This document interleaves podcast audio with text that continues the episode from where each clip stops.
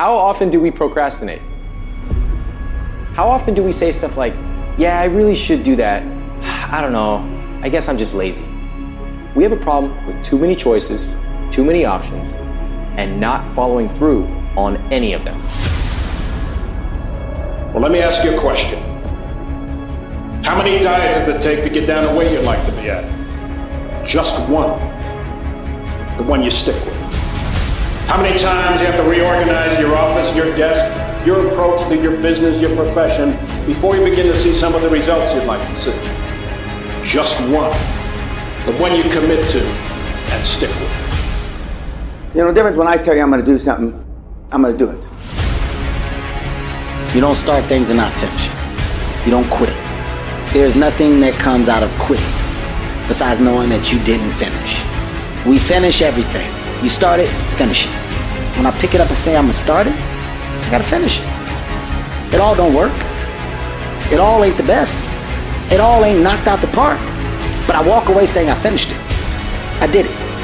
I don't ever feel like I lose because I won't give up. And if you don't win, be upset and go back and win. So when it's all said and done and I look back, I can go, I gave it 100% and look at how good I got. Look at what I'm a product of. Don't try, do. Forget about trying. Forget about making an attempt. Forget about testing it out. Although you may not end up in the profession or in the area that you're starting out, you don't want to go halfway. You don't want to just dip your toe in. You want to jump in hard. Do not try, do. Go hard. It requires a tremendous amount of courage to say, I'm going to give this thing a chance. I'm going to give it my all. And if it doesn't work out, that's okay. But I know that I tried my best. Where are the warriors that say, I'm going to make a decision and I'm keeping it? Go deep into all these things that you love, 100%. Devote yourself to something bigger. Be decisive about what you're going to do. Say, I'm going to do it, and that's it.